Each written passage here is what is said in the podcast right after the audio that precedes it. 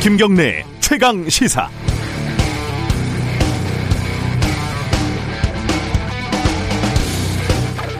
답정 너. 어, 답은 정해져 있으니까 너는 대답만 하면 된다. 예, 어제 검증위에 어, 김해 신공항 사실상 백지화 발표를 보면서 어, 이 단어 많이들 떠올리셨을 겁니다. 발표 내용도 보면은 맞다 틀리다가 아니라 근본적인 검토가 필요하다였는데 앞으로 진행되는 일에는 결코 책임지지 않겠다 이런 단호한 의지가 엿보이는 절대 단호하지 않은 표현이었죠. 그 근본적인 검토가 필요한 이유도 공항 근처 산을 깎아야 한다 말아야 한다가 아니라 부산시와 협의하지 않았다는 절차를 문제 삼았는데 검증이란 과연 무엇일까? 어, 근본적인 검토가 좀 필요해 보였습니다. 여권에서는 절대 선거 때문에 이러는 거 아니라고 하는데 선거 전략으로 바라봤던 저만 참으로 속물 정치꾼이었구나 이런 근본적인 검토를 저도 해봤습니다. 물론 앞으로 이런 근본적인 검토는 정부에서 할 테니까 저는 지연 말단적인 검토를 한번 해보죠. 2016년에 19억 원 들여서 진행했던 프랑스 파리 공항 엔지니어링의 용역은 도대체 이건 뭐였죠? 어, 최소한 그때 이게 이게 잘못됐고 이거 이거 빠뜨렸으니까 앞으로 요렇게 요렇게 하겠다. 이 정도의 설득은 국민들한테 해야 되는 거 아닙니까? 김해 신공항 만든다면서 계획 세우는 데만 한 70억 들어갔다고 하는데 그 돈은 누가 책임지는 겁니까? 박근혜 정부에서 시작한 거니까 감옥에 있는 박근혜 전 대통령에게 청구라도 해야 하나요? 선거도 중요하고 정치도 중요하겠죠. 그런데 정치가 마음대로 못하도록 법도 만들고 규정도 만드는 거 아니겠습니까? 그게 위험한 걸 아니까요. 아, 정치만 난무하고 행정은 도대체 어디로 사라진 걸까요? 11월 18일 수요일 김경래 최강 시사 시작합니다.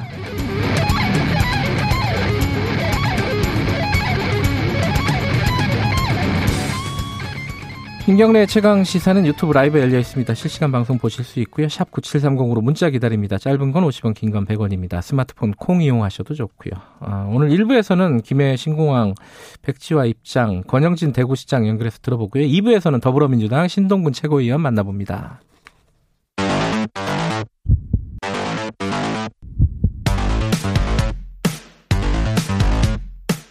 오늘 아침 가장 뜨거운 뉴스 뉴스 unboxing. 네, 김경래 최강 시사 듣고 계시고요. 어, 뉴스 unboxing 민동기 기자 나와 있습니다. 안녕하세요. 안녕하십니까. 김민아 시사평론가 나와 계십니다. 안녕하세요. 안녕하세요. 어, 김해 신공항 얘기를 정리를 해보죠. 그 어제 검증위에서 발표한 내용을 민동기 기자 간단하게 좀 정리해 주시죠. 많이들 들으셨을 테니까. 그 안전, 시설 운영 수요, 환경, 소음 분야 이렇게 네 가지 분야에서 상당 부분 보완이 필요하다는 입장을 밝혔고요. 그래서 근본적인 검토가 필요하다고 얘기를 했습니다. 네.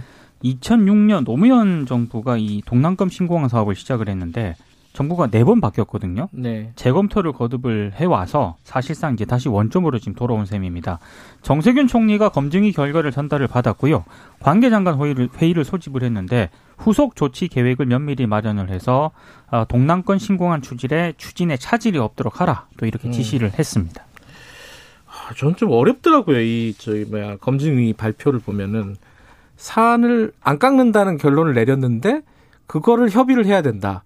그 상식적으로 깎을 때 합의를 해야 되는 건데 놔둘 때도 협의를 해야 된다. 뭐 이런 게 법으로 정해져 있었던 모양이에요. 그렇죠? 네. 네. 그, 그 그것도 잘 상식적으로는 잘 이해가 안 되는데 어쨌든 뭐 결론은 이렇게 내렸습니다. 뭐 어, 또 다른 문제가 뭐였다는 거죠? 지금 김해 신 공항의 문제는? 뭐 글쎄요 코로나19 때문에 비행기를 언제 탈지도 모르는데 말이죠. 그 김해 신 공항을 뭐 지금대로 지금대로 운영을 해도 사실 검증이 발표의 내용을 보면 큰 문제가 없습니다. 별 음. 문제는 없는데 다만 이제 김해 신공항만 가지고 얘기할 게 아니라 뭔가 미래에 예를 들면은 민주당이 얘기하는 게 2030년에 중요한 뭐 국제 행사가 있고 뭐 이렇다는 거 아닙니까? 그래서 이런 미래의 여러 가지 것들을 어 좀 수용하기 위해서 뭔가 확장성이라든가 이런 게 필요한데 음. 예를 들면 소음 피해나 이런 것들이 있어서 이제 주변에 이제 그 김해 신공항 주변에 이제 개발이 많이 돼 있기 때문에 이 주변 지역에 이제 소음 피해 이런 것들이 문제가 될 수가 있다. 이제 이렇게 결론을 내리고 있고 예. 또 이제 심야에 이제 운항을 하는 과정에서 이것도 이제 김해신 공항이라고 전제했을 때는 이 심야 운행이 어렵다 이렇게 얘기를 하고 있는데 지금 여당에서 주장하는 가덕도 신공항의 장점이라고 얘기하는 게 지금 두 개를 얘기하고 있거든요. 주요하게는 24시간 이 비행기가 뜰 수 있다. 그리고 소음 피해로부터 자유롭다. 뭔가 그래서 퍼즐이 맞추어지는 것 같은 느낌이다라는 생각이 들 만한 그런 내용이죠. 나머지에 뭐 다른 여러 가지 내용에 대해서는 뭐 안전, 시설 운영 및 수요 뭐 이런 다른 내용들에 대해서는 별로 그렇게 지금 상황에서는 문제가 되지 않는다라는 게 검증 결론입니다. 음. 어쨌든 2016년도 그 용역 결과는 건설비도 많이 들고 바다를 매립해야 되는 부분이니까 그렇죠. 건설비도 많이 그거는 이제 어 당시에 가덕도의 신공항을 만들 때는 이제 해상 매립을 해야 돼서 그 네. 비용이 너무 많이 들고 그게 총액 한 10조 원 정도 네. 든다라는 네. 얘기였는데 근데 그 당시 평가 기준이 뭐 이 경제성 평가잖아요. 그러면 그 그렇죠. 그 근거가. 네. 근데 이번에 검증인이 경제성에 대해서는 평가를 안 했기 네. 때문에 그게 이제 문제다라고 하는 지적도 있고 네. 다만 또 그런 얘기도 있습니다. 이 당시 2016년에 그 어, 평가를 할 때는 밀양이냐 가덕도냐 이 문제가 있었는데 그렇죠? 밀양은 뭐 TK가 주장을 하고 가덕도는 PK가 주장을 한다 뭐 이런 구도가 있었는데 이 구도에 따른 정치적인 여러 가지 손해 이런 것도 사실은 그 당시에 평가 내용에 들어 있었기 때문에 결국은 애초에 이 성립됐던 그 구도 정치적 구도로부터 또 자유로운 그런 뭐 평가가 진행됐던 건 아니다 이런 지적도 있습니다. 그러니까 그때 2016년도의 결론이 오히려 정치적이었다 이렇게 또 주장을 하는 그렇죠. 쪽도 있긴 네. 하고요. 네, 어쨌든 이렇게 됐는데 그 근본적인 재검토를 해야 된다는 건데 그 말이 곧바로 가덕도로 연결되는 거는 아니죠. 지금 절차적으로 볼 때는 그죠? 어, 그렇지는 않은데요. 예. 근데 타이밍 타임라인을 보면 좀 이상하긴 예. 합니다. 왜냐하면 여권은 검증이 결과가 나오기 전부터요. 가덕도 신공항 검증에 20억 의 예산을 배정을 했거든요. 예, 그 국토부는 근데 받기 싫어했는데 20억을 네네. 줬잖아요. 그게 이제 정확 정확히 얘기하면 네. 가덕도 신공항을 이제 만드는 거에 대해서 타당성 조사나 이런 걸 빨리 해야 되니까 네. 이 예산을 그와 관련된 예산을 증액하자는 게 여야 합의였는데 국회에서 김현미 국토교통부 장관이 이게 이 김해 신공항이 문제가 있다라고 검증해서 결론이 나면 처음부터 입지 선정을 다시 해야 되는 거지. 그렇죠. 네. 바로 가덕도 예산을 지금 편성할 수는 없지 않느냐라고 얘기하는 바람에 김태년 원내대표가 전 화를 통해서 뭐라고 욕을 하면서 국토부 2차관을 데리고 와라 이렇게 주장하는 데까지 이르렀던 건데 결국 그날 결론이 어떻게 났냐면 연구개발 비용 예산을 20억을 일단 증액을 하고 이 김해 신 공항 검증위가 결론을 뭔가 내리고 나서 관련 절차가 진행이 되면 이 돈을 빠르게 가덕도 신 신공항 타당성 조사나 이런 것들에 투입을 하자라는 정치적 합의를 하는 걸로 당시에 결론이 났습니다. 뭐 여당은 당연히 뭐 가덕도로 빨리빨리 진행해야 된다 뭐 이러고 있는 거고 뭐 여러 가지 뭐 세계 박람회 뭐 그런 것들 얘기하면서 하고 있는데 오히려 복잡한 거는 야당이더라고요, 그죠? 야당은 지금 입장들이 뭡니까? 국민의힘은 TK를 신경을 써야 되니까요. 예. 지금 가덕도 신공항 추진에 일단 손을 들어주긴 하고는 있습니다만 아, 김종인 비대위원장 같은 경우 이런 얘기를 하거든요. 정부 정책 일관성이 지켜지지 않는 건 유감이다. 음. 그런데 가덕도 신공항도 적극적으로 검토할 수밖에 없다는 그런 입장입니다. 예. 아무래도 부산시장 보궐선거를 또 국민의힘도 치러야 되기 때문에 부산 민심을 또 고려를 하지 않을 수 없는 그런 입장이고요. 근데 지금 국내힘의 주력은 TK 지역 아니겠습니까? 예. TK 지역구 의원들이 어제 입장을 냈는데요. 김해 신공항 확장 사업은 유지돼야 한다면서 강력하게 반발을 하고 있습니다. 조영 원내대표 같은 경우에도 김종인 위원장하고 입장이 조금 다르거든요. 네. 어제 의원총회에서 감사원 감사로 변경 절차의 적절성을 따지겠다 이렇게 얘기를 했는데 홍준표 의원 전 의원, 의원 있잖아요 무소속. 네. 또 SNS에 가덕도 신공항을 균형 발전 차원에서 적극 찬성한다고 썼거든요.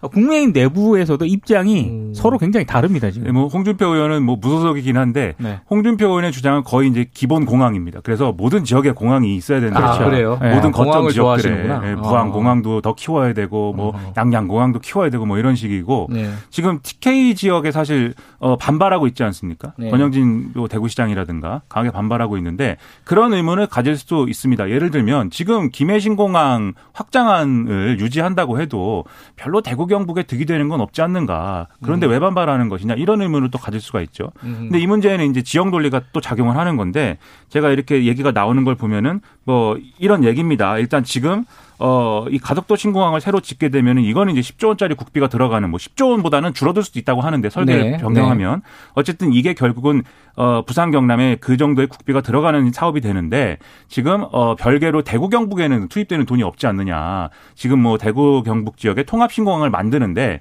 그것은 이제 군공항을 이전하는 것을 어 전제로 해서 하는 것이기 때문에 이건 기부대 양여 사업으로 진행이 되는 거여서 국비가 투입되는 사업이 아닌데 대구 지역은 통합 신공항이 되니까 가덕도 신공항도 만들어도 된다라는 논리는 받아들일 수 없다. 이런 분위기고 또 김해 신공항이 백지화가 되면은 가덕도 신공항하고 통합 신공항 두 개가 다 공멸될 수 있다라는 즉 통합 신공항이 동래 공항이 될 수 있다라는 이런 우려가 있는 것이어서 결국은 돌고 돌아 이것도 지역 논리다. 음. 지역 개발 논리다. 이렇게 볼 수가 있는 얘기죠. 그렇죠. 뭐 농반 진반으로 어, TK 지역 주민들은 우리도 보궐선거 했으면은 이런 결과가 안 나왔을 텐데.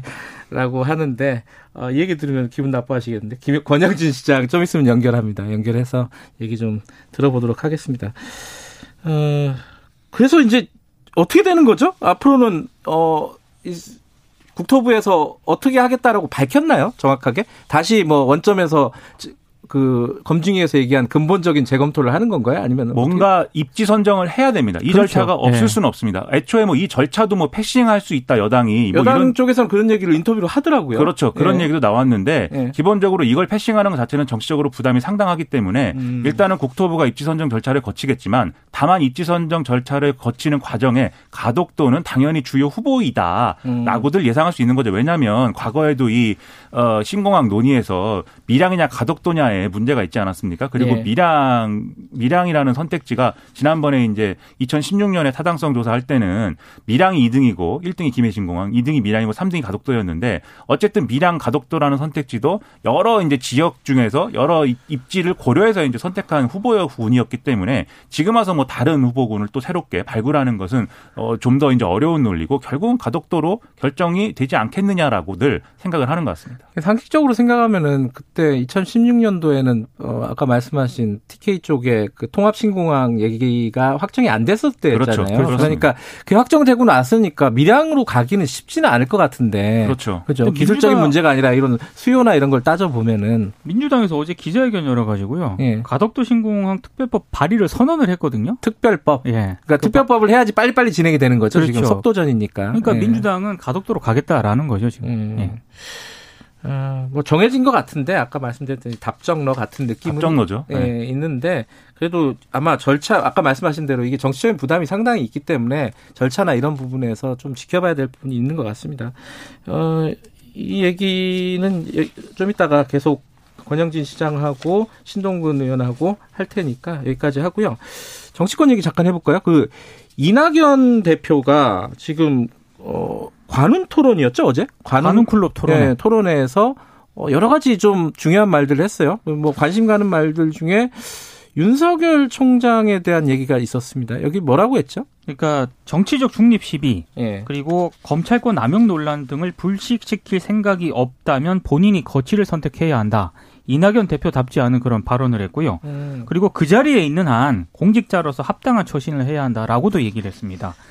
아, 그리고 이런 얘기도 했는데요. 검찰 개혁 과정에서 이번 일이 빚어진 게 본질이다. 마치 음. 두 사람의 싸움인 것처럼 비치는 것은 아쉬운 일이다라는 입장도 밝혔고 그러면서 윤 총장이 정치적 중립성과 검찰 독립성에 대한 시비를 받는 것 자체가 아쉽다 이렇게 얘기를 했습니다. 윤 총장에 대해서는 상당히 세게 얘기를 했고요. 나가라는 거네요. 그렇죠. 반면에 추미애 법무부 장관에 대해서는 스타일 면에서 조금 아쉽다. 그러니까 화법 등 태도 문제를 지적하는 선에 그쳤거든요. 음. 이른바 추미애 윤석열 갈등에서 이낙연 대표가 추미애 장관 쪽을 확실히 손을 들어준 것이다라는 평가가 나오고 있습니다. 그러니까 이거를 이제 윤석열 사퇴해라 이렇게 이제 읽는 언론들의 해석이 상당수고 음. 사실 그런 측면이 있는데 또 굳이 또 단서를 달지 않았습니까? 예. 검찰권 남용하고 정치적 중립성 논란을 그대로 둔다고 한다면 그러면 스스로 거취를 정리해라. 그러니까 지금처럼 할 거면은 이런 그렇죠. 네, 예. 그런 얘기인데 예. 이게 결론적으로 얘기하면은 좀 더 이제 진위를 좀 보자면 뭐 이런 얘기인 거죠. 지금 예를 들면 많은 언론들이 추미애 장관과 윤석열 총장이 대립하고 있다 이렇게 해석을 하지만 네. 결국 추미애 장관이 아닌 다른 사람이 법무부 장관이었 으면 지금 뭐 달랐겠느냐 뭐 이런 생각도 해볼 수가 있는 거죠. 결국은 음. 검찰 개혁을 하겠다는 정권의 어떤 뜻이 관철되는 과정에서 일어나는 불, 불가피한 뭐 이런 논란이다 이 얘기를 하고 싶었던 것 같고 네. 그리고 윤석열 총장에 관련해서는 정치적 중립성에 대해서는 분명히 이제 국정감사장에서 윤석열 총장의 발언 때문에 네. 이 문제가 확대된 그런 문제가 분명히 있습니다. 그렇기 때문에 뭐 윤석열 총장이 발언을 주워 담든지 네. 뭐 해명을 하든지는 필요한 게 맞는 것 같은데 다만 검찰권 남용 이 문제에 대해서는 정확히 이게 뭘 의미하는 건지는 이낙연 대표가 추가로 설명을 했으면 좋을 것 같고요. 이게 뭐 월성이록이 조기폐쇄 수사를 말하는 것인지 아니면 그 이전 문제를 얘기하는 것인지 그러면 윤석열 총장이 이 문제를 어떻게 그러면 해소해야 된다는 건지 그런 얘기를 해줬으면 더 좋았겠죠. 그런 얘기까지는 못하죠. 그리고 어제 좀 중요한 얘기가 부동산하고 중대재해기업 처벌법 관련된 얘기였는데 부동산이야 뭐 사과하고 여러 가지 대책들을 내놓을 이제 정부에서도 내놓을 예정이니까 좀 지켜보도록 하고요. 중대재해기업 처벌법 이게 좀 모호하더라고요. 이게 이낙연 대표가 하겠다는 건가요? 안 하겠다는 건가요? 이게 그러니까 재정에는 찬성을 하고요. 예. 국회 법사위가 심의하면 받아들이겠다. 음. 여기까지만 보면 전적으로 찬성을 하는 것 같은데 그 뒤에 얘기가 더 중요한 것 같습니다. 예. 산업안전보건법 등 상충 여부와 법 체계 정합성을 따지는 것이 당연하다 이렇게 음. 얘기를 했거든요.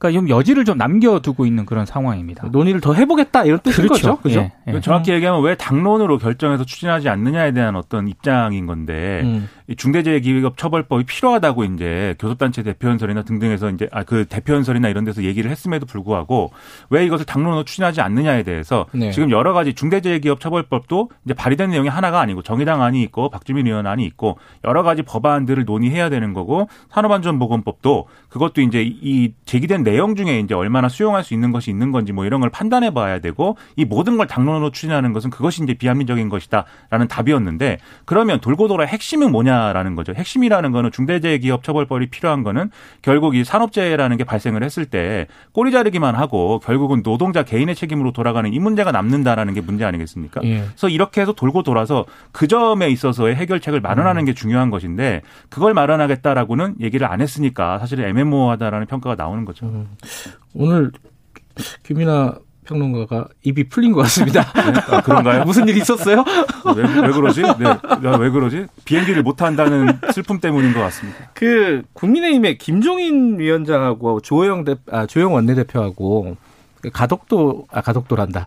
그러면 안 되죠. 김해 신공항 관련해 가지고 좀 서로 입장이 달랐잖아요. 근데 네. 그런 게 또 하나가 이명박 박근혜 전 대통령의 대해서 사과를 하겠다. 김정은 위원장이 지금 계속 얘기하고 있잖아요. 그러니까 계속 얘기를 하고 있고요. 네. 어제도 의원총회 끝난 뒤에 기자들한테 그 대국민 사과는 내가 계속 얘기를 해왔던 건데 이제는 판단해야 될 시점이다. 음. 방식과 시기는 판단해서 하겠다라고. 곧 하겠다는 뜻이네요. 그러니까 예. 올해 안에 하겠다 이런 예. 얘기를 비대위 회의에서 최근에 얘기를 한 것으로 전해지고 있습니다. 예. 근데 이제 조영 원내대표 같은 경우에는 이게 빌미만 제공하는 것 아니냐라는 반대 의견도 있기 음. 때문에 내부적으로 의견 조율이 돼야 한다라는 입장입니다. 예. 두 사람이 많이 좀 다른 것 같아요, 그죠? 뭐 경제 삼법 여기서 좀 다르고, 그죠? 그렇죠. 이게 그래서 뭐 주호영 원내대표는 좀 보수적인 입장이고 김종인 비대위원장은 선거라든지 대선이라든지 재보선을 의식해서 중도 확장을 하려는 거 아니냐, 뭐 이런 음. 이제 그런 의도들이 부딪히고 있는 거 아니냐, 각각의 당내의 그런 다른 의견들을 대변하고 있는 거 아니냐, 음. 이런 이제 해석이 나오는데 뭐 일부 이제 당내 관계자들은 결국 일종의 역할 분담의 문제이지 충돌의 문제는 아니다, 뭐 이렇게도 설명을 하고 있거든요. 음. 결국은 이제 그 재보선이나 대선까지 가는 과정에서 주자나 후보와 연결돼야 이게 사실은 충돌의 문제가 되는데 지금은 그냥 각자가 필요한 말을 각자 좋을 대로 이제 하고 있는 게 아닌가 이런 생각입니다. 음, 알겠습니다. 오늘 여기까지 하죠. 두 분 고생하셨습니다. 고맙습니다. 고맙습니다. 뉴스 unboxing 민동기 기자 김민아 시사평론가였습니다. 김경래 최강 시사 듣고 계시고요. 지금 시각은 7시 38분입니다.